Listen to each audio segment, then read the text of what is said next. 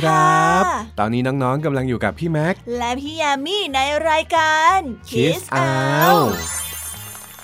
สวัสดีค่ะพี่แม็ก สวัสดีครับพี่แยม กลับมาพบกับรายการนิทานสนุกๆกันอีกแล้วนะครับ ว่าแต่วันนี้พี่แยมมีนิทานอะไรมาฝากพวกเราบ้างเอ่ย สำหรับนิทานเรื่องแรกในวันนี้นะคะ เป็นนิทานที่เกี่ยวข้องกับนิทานของเรื่องแจ็คผู้ฆ่ายักษ์ค่ะ แต่ว่าเป็นเรื่องราวก่อนที่จะเกิดเรื่องของแจ็คผู้ฆ่ายักษ์นะคะ ซึ่งนั่นก็คือเป็นที่มาและตำนานของถั่วยักษ์นั่นเองค่ะพี่แม็กในนิทานเรื่องนี้นะคะ เรียกได้ว่าพวกเราเนี่ยจะได้รู้ถึงสาเหตุเลยว่าทำไมแจ็คถึงได้เมล็ดพันธุ์ของถั่ว และมีโอกาสได้ปีนขึ้นไปสู้กับยักษ์บนท้องฟ้าได้ยังไงโหพี่แยมมีนิทานล้ำๆมาฝากพวกเราอีกแล้ว แถมยังเป็นเรื่องราวก่อนที่เราจะรู้จักกับแจ็คอีกด้วย อ่า บอกได้เลยนะคะว่าเป็นนิทานที่ชวนตื่นเต้นมากๆเลยล่ะค่ะถ้าพูดมาขนาดนี้พี่แม็กและน้องๆ ก็คงต้องขอฟังสักหน่อยแล้วล่ะครับ งั้นเราไปฟังนิทานเรื่องนี้กันเลย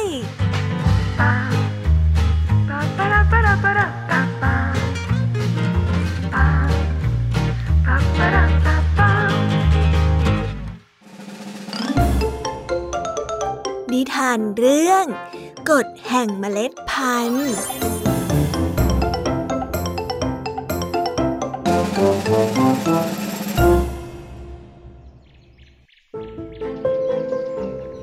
เมื่อนานแสนนานมาแล้ว บนโลกนี้ยังมีต้นถั่วยักษ์จำนวนหนึ่ง ซึ่งปลูกอยู่ในสวนของพระราชา ต้นถั่วยักษ์นี้จะมีคนสวนคอยดูแลเป็นอย่างดี เนื่องจากว่าต้นถั่วยักษ์เป็นเพียงสิ่งเดียวเท่านั้นที่จะนำพวกมนุษย์ไปยังที่อยู่อาศัยของพวกยักษ์และกำจัดพวกมันได้สำเร็จ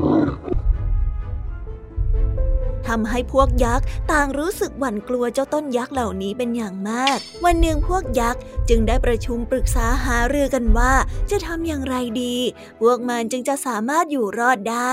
และบทสรุปก็ออกมาว่า พวกมันต้องกำจัดต้นถั่วยักษ์นี้ให้ได้ พวกมันจึงได้วางแผนกันว่า จะส่งยักษ์ชื่อเจ้าขี้เกียจไปจัดการกับต้นถั่วยักษ์ โดยเจ้าขี้เกียจได้แอบเข้าไปในสวนที่ปลูกต้นถั่วยักษ์และพ่นลมหายใจแห่งความขี้เกียจของมันเข้าใส่ต้นถั่วยักษ์ที่อยู่ในสวน ไม่นานนักหญ้าแห่งความขี้เกียจก็จะเริ่มออกฤทธิ์ต้นถั่วยักษ์ออกเมล็ดมันน้อยมาก และมันก็จะน้อยลงเรื่อยๆ จนชายที่ดูแลสวนรู้สึกแปลกใจ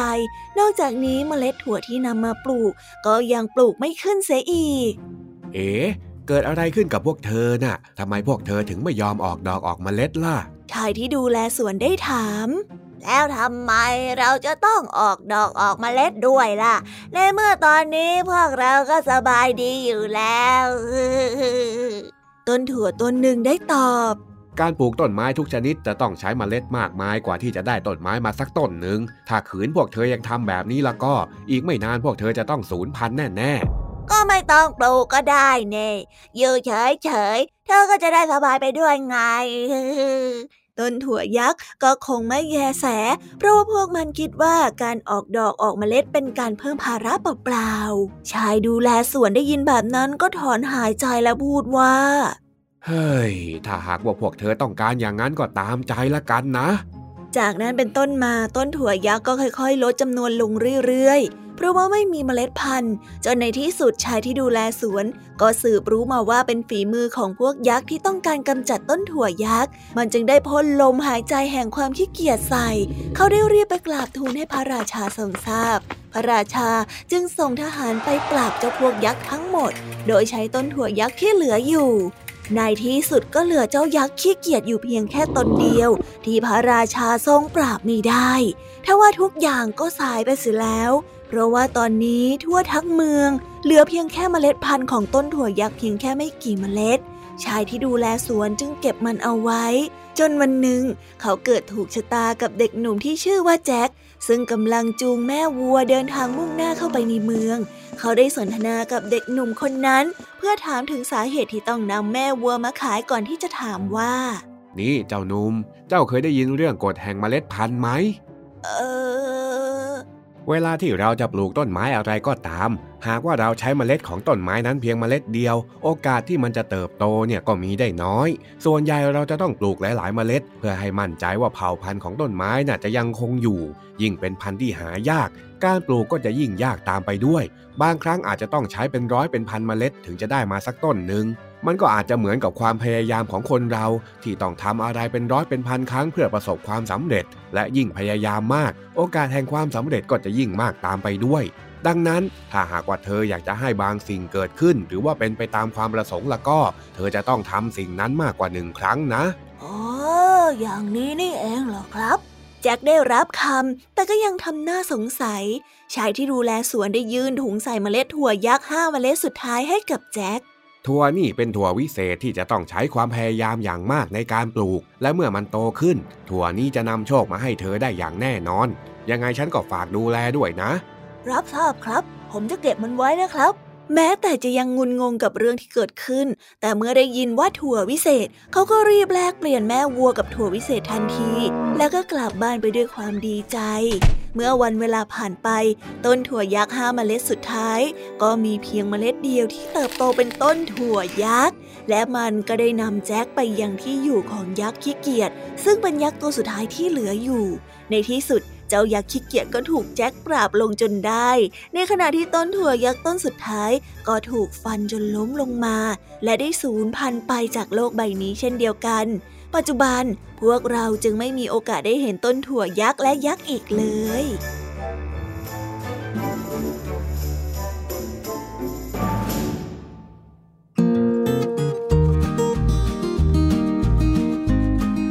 ว้า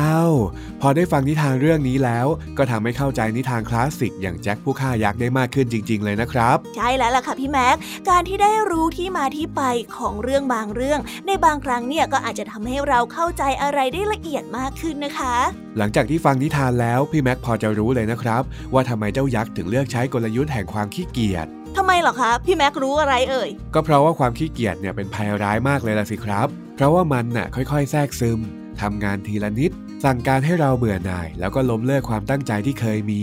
เรียกได้ว่าเป็นภัยร้ายที่น่ากลัวอย่างหนึ่งเลยล่ะครับ อ๋อ อันนี้พี่ยามีเห็นด้วยค่ะ หลังจากที่ได้ฟังนิทานเรื่องนี้จบแล้วเนี่ยต้องระวังความขี้เกียจไว้ให้ดีเลยนะเด็กๆ เป็นนิทานที่ดีมากๆเลยล่ะครับ แต่ว่าวันนี้พี่แม็กก็มีนิทานมาเล่าให้ฟังเหมือนกันนะ โห พี่แม็กก็มีนิทานมาเล่าด้วยเหรอคะเนี่ย ว่าแต่พี่แม็กเตรียมเรื่องราวแบบไหนมาเอ่ย นิทานที่พี่แม็กเตรียมมานั้นเป็นเรื่องราวของเก้าอี้ตัวหนึ่ง ที่นึกสงสัยว่าใครกันแน่ที่เป็นแม่ของมัน มันจึงให้เด็กหญิงที่เป็นเจ้าของพาออกเดินทางตามหาแม่ โดยในแต่ละสถานที่ที่ไปนั้นก็เจอเบาะแสหลายอย่างที่จะทำให้พบกับแม่ของเก้าอี้อีกด้วยอุ้ยแค่เรื่องย่อยังน่าสนใจขนาดนี้ ถ้าเป็นนิทานเต็มๆ จะสนุกขนาดไหนนะคะเนี่ย ก็ต้องไปฟังพร้อมกันในเรื่องราวนี้ละสิครับ ไปฟังนิทานกันเลย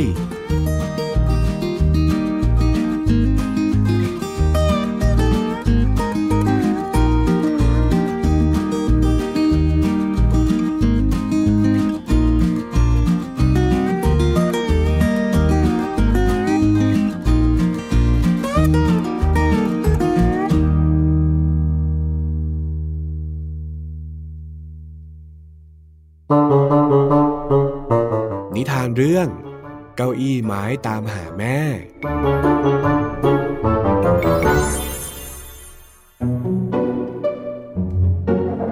ที่เก้าอี้ไม้สีฟ้ารู้สึกตัวขึ้นมาครั้งแรก มันพบว่าตัวมันอาศัยอยู่ในห้องเล็กๆ ของเด็กผู้หญิงหน้าตาน่ารักคนหนึ่ง เจ้าเก้าอี้ไม้สีฟ้าคิดว่าเด็กผู้หญิงคนนี้คือแม่ของมันมาโดยตลอด มันจึงดูแลเด็กหญิงคนนั้นเป็นอย่างดี มันให้เธอนั่งสบายๆบนตัวของมันในเวลาที่เธอเหนื่อยหรืออยากวาดรูป เด็กหญิงจึงรักมันมาก พอๆกับที่มันรักเด็กหญิงคนนั้นวันหนึ่งขณะที่เด็กหญิงกำลังระบายสีรูปภาพอยู่นั้น เจ้าเก้าอี้น้อยก็ได้พูดขึ้นมาว่า ฉันอยากให้ตัวฉันเองมีสีแดงเหลือเกิน เธอช่วยเปลี่ยนให้ฉันหน่อยได้ไหม ฉันคงเปลี่ยนสีให้เธอไม่ได้หรอกนะ ทำไมล่ะ ก็เธอเป็นแม่ของฉันนี่ เธอเป็นคนที่ทำให้ฉันเกิดมามีสีฟ้าได้ เธอก็ต้องช่วยเปลี่ยนสีให้ฉันได้สิฉันไม่ใช่แม่ของเธอหรอกจ้า เพราะฉันไม่ได้ทำให้เธอเกิดมา แล้วถ้าอย่างนั้น ใครล่ะที่ทำให้ฉันเกิดมาน่ะ เก้าอี้น้อยร้องถามอย่างตกใจ ก็ต้องเป็นคนที่ทำให้เธอมีสีฟ้านะสิ เจ้าสีไม้ที่อยู่ในกล่องได้ตอบ ถ้าอย่างนั้นแม่ของเธอก็คงเป็นช่างทาสี เด็กหญิงได้เสริม ฉันอยากจะเจอแม่ของฉันเหลือเกิน เก้าอี้สีฟ้าได้พูด ถ้าอย่างนั้นฉันจะพาเธอไปตามหาแม่ก็แล้วกันนะจ๊ะ เด็กหญิงได้บอกพลางเก็บสีและรูปวาดไว้ในลิ้นชัก ก่อนที่จะออกเดินทางไปพร้อมกับเก้าอี้สีฟ้าเพื่อตามหาแม่ของมัน ฉันจะพาเธอไปที่บ้านของช่างทาสี แล้วเธอก็ถามเขาเอาเองนะ ว่าเขาใช่แม่ของเธอไหม เด็กหญิงได้กำชับ เมื่อทั้งสองออกเดินทางไปได้สักพัก ก็เดินไปถึงบ้านของช่างทาสี ที่กำลังทาสีเก้าอี้หลายตัวอยู่อย่างขมักเขม้น หลังจากที่เห็นภาพเด็กหญิงก็ได้กระซิบ เขาเป็นผู้ชาย เขาคงไม่ใช่แม่ของเธอแน่นอนเลย แล้วใครกันล่ะที่เป็นแม่ของฉันน่ะเก้าอี้น้อยเอ่ยอย่างท้อแท้ ฉันจะถามเขาดู เด็กหญิงบอก พร้อมกับเดินเข้าไปคุยกับช่างทาสี สักครู่หนึ่งเธอก็เดินยิ้มออกมา ฉันรู้แล้วล่ะ ว่าใครที่ทำให้เธอเกิดมา เขาคือช่างไม้ตั้งหากล่ะ เธอได้บอกพร้อมกับชวนเจ้าเก้าอี้สีฟ้าออกเดินทางไปยังบ้านของช่างไม้ ทั้งสองเดินไปตามถนนอีกพักใหญ่ก็ถึงบ้านของช่างไม้จนได้ แต่ว่าช่างไม้ก็เป็นผู้ชายเหมือนกัน เก้าอี้น้อยมองเด็กหญิงยังผิดหวังอีกครั้งที่ไม่ได้เจอแม่สมความตั้งใจ เขาอาจจะเป็นพ่อของเธอก็ได้นะ แต่ถึงจะไม่ใช่ เขาก็น่าจะรู้จักแม่ของเธอนะ ก็อาจจะจริงนะเก้าอี้น้อยพูดอย่างมีความหวัง ถ้าอย่างนั้นฉันจะลองเข้าไปถามเขาดู เด็กหญิงบอกพร้อมกับเข้าไปคุยกับช่างไม้ ไม่นานเด็กหญิงก็เดินกลับออกมาหาเก้าอี้สีฟ้าด้วยหน้าตาที่ไม่สู้ดีนักเออ ช่างไม้ไม่รู้จักแม่ของเธอหรอกจ้าแต่ช่างไม้บอกว่า เขาเอาไม้มาจากป่ามาประกอบเป็นตัวเธอ บางทีเราอาจจะเจอแม่ของเธอที่นั่นก็ได้นะเพราะอย่างนั้นเธอช่วยพาฉันไปตามหาแม่ในป่าได้ไหมอะเก้าอี้ไม้ได้ขอร้อง ได้สิจ๊ะเด็กหญิงกล่าวอย่างใจดี พร้อมกับพาเก้าอี้น้อยมุ่งหน้าเข้าป่า ทั้งสองเดินตามหาแม่ของเก้าอี้ไม้จนรู้สึกเหน็ดเหนื่อยและท้อแท้ที่ไม่สามารถหาแม่เจอ นั่นเลยทำให้ทั้งสองนั่งลงที่ใต้ต้นไม้ใหญ่แห่งหนึ่งจิ๊กจิ๊กจิ๊กพวกเธอจะไปไหนกันล่ะฮะ เสียงของเจ้าลิงตัวหนึ่ง ซึ่งกระโดดไปมาอยู่บนกิ่งไม้ได้ร้องถาม พวกเราจะพาเก้าอี้น้อยไปตามหาแม่นะจ๊ะเด็กหญิงตอบพร้อมกับปาดเหงื่อที่ไหลออกมาจนชุ่มเสื้อผ้า เอ้ ยแล้วจะไปที่ไหนล่ะฮะ ช่างไม้บอกว่าเขาตัดไม้ที่ทำเป็นเก้าอี้น้อยขึ้นมาจากป่านี้นะจ๊ะ เราก็เลยลองตามหาที่นี่ดู เธอเคยเห็นแม่ของเก้าอี้ไม้บ้างไหม เด็กหญิงได้ถามเจ้าลิง เออเรียกเธออยู่กับเด็กน้อยคนนี้ แล้วไม่มีความสุขเหรอฮะ เจ้าลิงหันไปถามเก้าอี้ไม้ที่เริ่มร้องไห้สะอึกสะอื้นแทนการตอบคำถาม เก้าอี้ไม้ได้นิ่งคิดไปสักพักใหญ่ก่อนที่จะพูดว่าเออมีมีสิ มีมากด้วย ฉันรักเด็กน้อยคนนี้ และเธอก็รักฉันเหมือนกันน่ะหลังจากนั้นทั้งเก้าอี้และเด็กหญิงต่างก็คิดขึ้นมาได้ ว่าการมีกันและกันนั้นดีที่สุด ไม่จำเป็นต้องตามหาใครไปมากกว่านี้ ทั้งสองจึงกลับบ้านและไปใช้ชีวิตอยู่ด้วยกันเหมือนเดิม โดยไม่พยายามหาว่าใครคือแม่ของเก้าอี้อีกเลย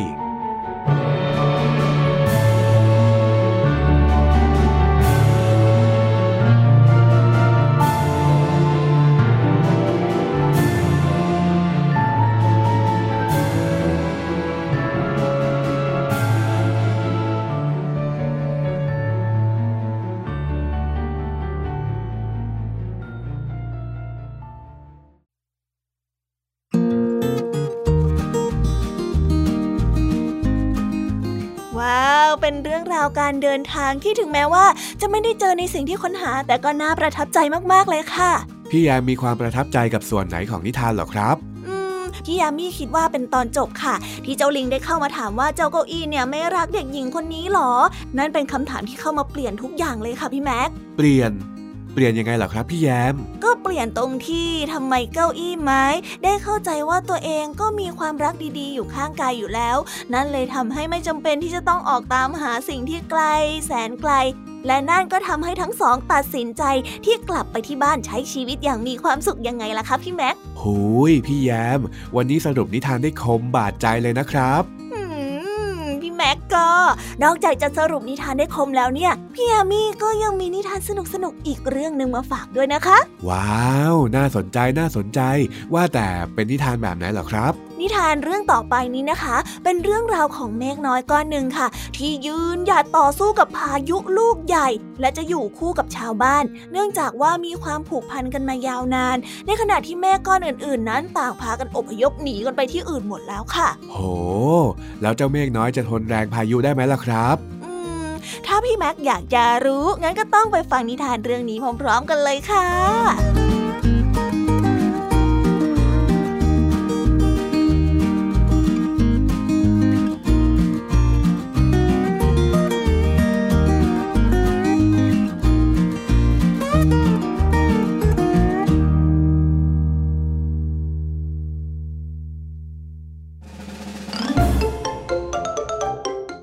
านเรื่อง จุดยืนของเมฆน้อย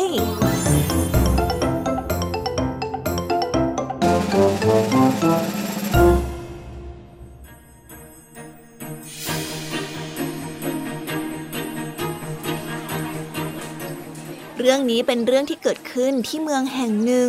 ที่เมืองนี้มีเมฆเล็กๆ ชื่อว่าเมฆน้อย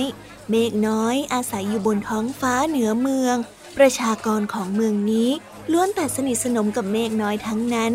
พวกเขารักเมฆน้อย เช่นเดียวกับที่เมฆน้อยรักพวกเขา ทุกๆวัน ชาวเมืองจะพากันมาชะเง้อดู รูปร่างของเมฆน้อยที่อยู่บนท้องฟ้า โดยเฉพาะเด็กๆ ที่ต่างพากันจินตนาการว่าวันนี้เมฆน้อยจะมีรูปร่างเหมือนกับอะไร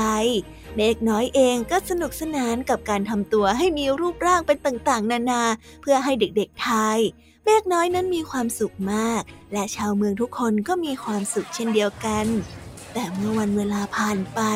เมืองแห่งนี้ก็เริ่มเกิดปัญหา เพราะว่าประชากรของเมืองนี้มีจำนวนเพิ่มมากขึ้นเรื่อยๆ ป่าไม้ได้ถูกทำลายทำให้อากาศร้อนขึ้นทุกวัน โดยที่พระราชาไม่อาจจะแก้ปัญหาได้ เมฆน้อยได้แต่เฝ้ามองชาวเมืองเดือดร้อนด้วยความเศร้าส้อย เพราะว่าไม่รู้ว่าจะช่วยพวกเขาได้อย่างไร เมฆต่างๆ ที่คอยอาศัยอยู่ในเมือง ก็เริ่มพากันหนีหายไปทีละก้อนสองก้อน จนในที่สุด เพื่อนเมฆที่เหลืออยู่ จึงได้พูดกับเมฆน้อยว่า เมฆน้อย พวกเราจะต้องจากเมืองนี้กันไปแล้วละเพราะว่าอีกไม่นานคงจะเกิดพายุใหญ่แน่ๆ และถ้าหากว่ามีลมพัดมาจริง ๆ เนี่ย ความแรงของลมอาจจะทำให้พวกเราตัวแตกกระจายได้นะ เพื่อนเมฆก้อนหนึ่งได้พูดขึ้น แต่พวกชาวเมืองน่าสงสารมากเลยนะ ถ้าพวกเราไปแล้ว ชาวเมืองจะอยู่กันยังไงอะเมฆน้อยได้พูดแย้งขึ้นเฮ้ยแต่พวกเราน่ะ สู้แรงของลมไม่ได้หรอกนะเมฆน้อย เออแต่ว่าเราน่าจะลองดูก่อนนะ เพราะว่าฉันอยากให้เมืองนี้กลับมาเป็นเหมือนเดิมอะเมฆน้อยได้อ้อนวอน แต่เราก็ต้องคิดถึงตัวเองนะเมฆน้อย แต่ฉันอยากจะสู้นี่ เมฆน้อยได้ยืนกลานอย่างหนักแน่น จนทำให้เพื่อนๆต่างสายหน้าในความดื้อรั้นของเขา และในเย็นวันนั้นนั่นเอง เพื่อนๆของเมฆน้อยทั้งหมด ต่างก็พากันออกไปจากเมืองแห่งนี้ ยกเว้นก็แต่เมฆน้อยก้อนเดียว ที่ยืนยันที่จะอยู่เป็นเพื่อนชาวเมือง แม้จะรู้ว่าตัวเองอาจจะต้องสลายไปก็ตาม อีกสองวันต่อมาก็เกิดพายุขึ้นจริง ๆ เป็นพายุที่รุนแรงมาก จนทำให้บ้านของชาวเมืองปลิวขึ้นไปอยู่บนท้องฟ้าหลายหลัง ผู้คนต่างเกาะเสาไฟ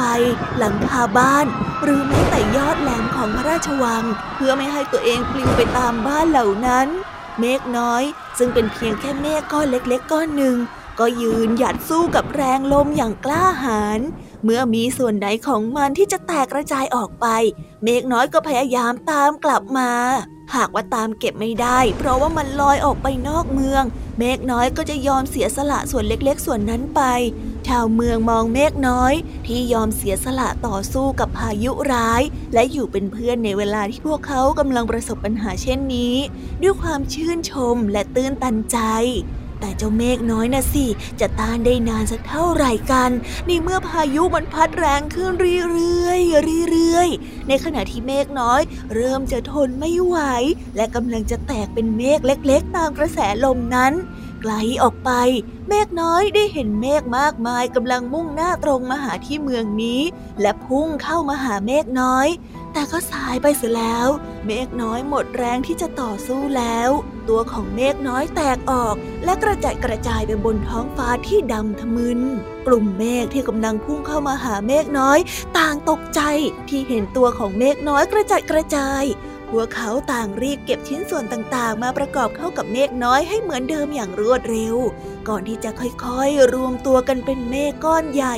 ปกคลุมไปทั่วทั้งเมือง ขอบใจนะ ขอบใจที่มาช่วยฉันเอาไว้ ขอบใจจริง ๆ นะจ๊ะ เมฆน้อยได้พูดอย่างซาบซึ้ง ไม่เป็นไรหรอก พวกเราน่ะชื่นชมในความกล้าของเธอมาก ตอนนี้พวกเรามารวมตัวกันให้แน่น ๆ ลมจะได้พัดพวกเราไปไม่ได้ และพวกเราก็จะได้กลั่นตัวเป็นฝนตกลงในเมือง เพื่อที่จะช่วยให้ชาวเมืองนี้เพาะปลูกได้ ต้นไม้ก็จะได้โต และที่นี่ก็จะได้กลับมาสดใสเหมือนเดิมอีกครั้งยังไงล่ะ ขอบคุณพวกเธอมากที่ช่วยพวกเขาอะ เมฆน้อยได้พูดอย่างตื้นตันใจ พวกเราช่วยเธอดังหากเมฆน้อย เพราะว่าพวกเรารู้ดีว่าเธอรักชาวเมืองนี้มาก และไม่ยอมจากเมืองนี้ไปไหนแน่ ดังนั้นสิ่งที่พวกเราทำได้ ก็คือช่วยเหลือเมืองเมืองนี้ ให้กลับมาเป็นเหมือนเดิมยังไงล่ะ เพื่อเป็นการตอบแทนความรักและความกล้าหาญของเธอไง เมฆน้อยสาวก้อนหนึ่งได้ตอบ การยืนหยัดในความดีนั้น ยากกว่าการลงมือทำซะอีกนะ บางครั้งเนี่ยสิ่งที่เราทำก็อาจจะไม่มีใครเข้าใจ ไม่มีใครรับรู้ ไม่มีใครเชื่อ หรือว่าไม่มีใครอยู่เคียงข้าง มีหลายคนเลยล่ะที่คิดจะทำสิ่งดีๆ มากมาย แต่ว่าพวกเขาก็ไม่มีความกล้าที่จะลงมือแล้วยืนหยัดกับสิ่งที่เขาทำ ซึ่งในเหตุการณ์นี้ถึงแม้ว่าจะมีอุปสรรคมากมายเพียงใด แต่เธอก็ได้แสดงให้พวกเราเห็นแล้วว่าเธอน่ะคือวีรบุรุษ เจ้าเก่งมากเลยเจ้าเมฆน้อย เมฆอาวุโสได้พูด ก่อนที่จะตามมาด้วยเสียงฟ้าร้องคลื่นคลื่นแล้วเมฆทุกก้อนก็บิดตัวเองให้เป็นเกลียว เพื่อกลั่นเอาน้ำฝนที่อยู่ใกล้ตัวให้เทลงมาบนพื้นดิน หลังจากนั้นชาวเมืองแห่งนี้ก็เริ่มฟื้นฟูป่าขึ้นมาใหม่ และคอยดูแลต้นไม้ทุกต้นเป็นอย่างดี โดยมีกลุ่มเมฆที่น่ารักคอยช่วยเหลือ ไม่นานก็มีเมฆมากมายมาอาศัยเหนือท้องฟ้าของเมืองแห่งนี้ แต่ไม่ว่าจะมีเมฆมากมายเพียงใด ก็ไม่มีชาวเมืองคนไหนที่จะลืมเมฆน้อยได้เลย ทุกคนยังจดจำวีรกรรมอันกล้าหาญและได้สร้างอนุสาวรีย์เพื่อเป็นการระลึกให้แก่เมฆน้อยด้วย ถ้าน้องๆผ่านไปเห็นเมืองไหนที่มีอนุสาวรีย์เป็นรูปร่างของเมฆแล้วล่ะก็ เมืองนั้นแหละค่ะ ก็คือเมืองที่เมฆน้อยคอยอาศัยอยู่นั่นเอง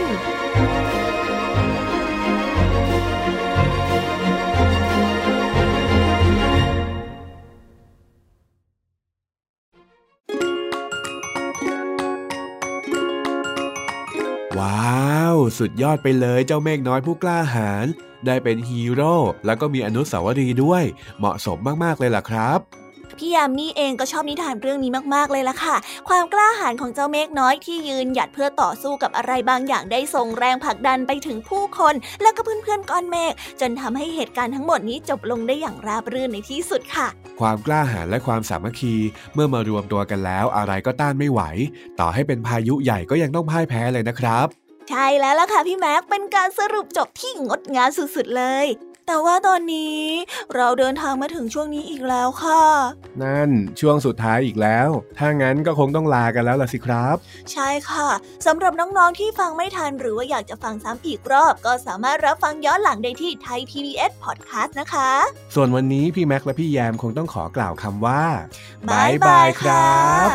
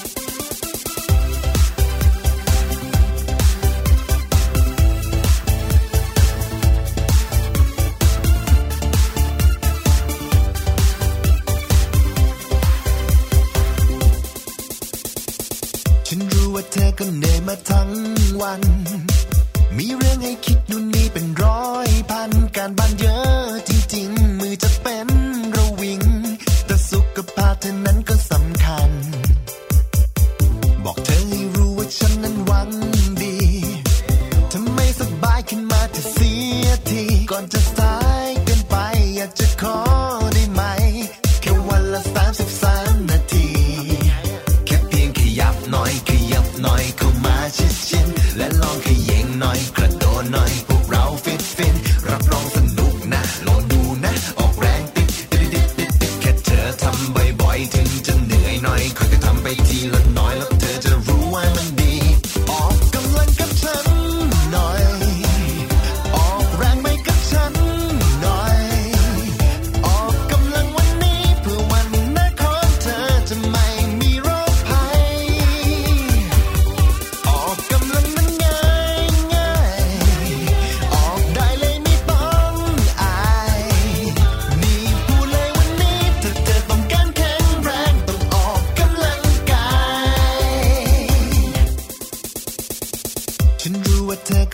มาทั้ง